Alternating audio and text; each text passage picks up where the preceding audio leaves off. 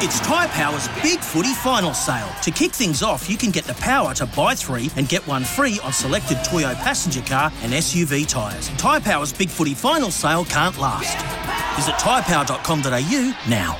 Let's go to the Watchdog in Victorian Greyhound Racing. He's joining us on a Monday.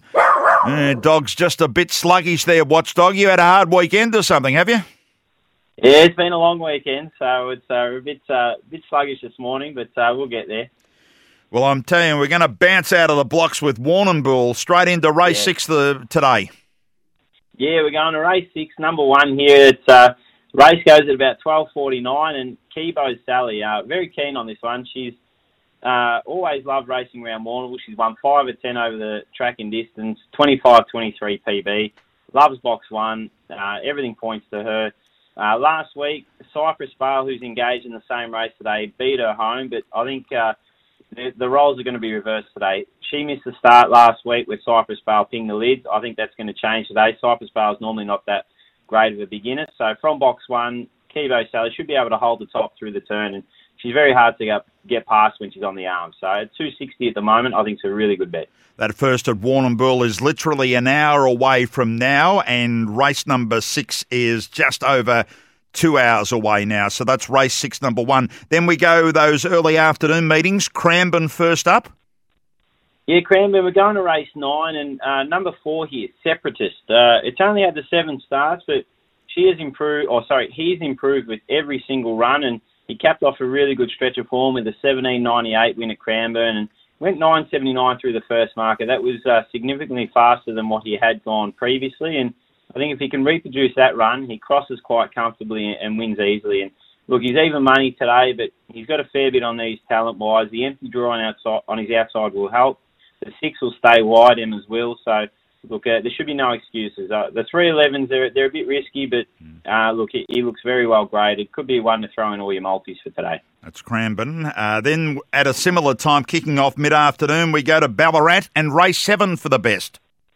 Yeah, number 2 here, Went for Swim. Now, his form doesn't read that well. He's been well beaten in his last 5, but he dropped significantly in class today. And the key to the race is the 1's got a little bit of early speed, but the 3 stays wide. So he should get a nice run through. He's got a really good turn of foot once he gets balanced.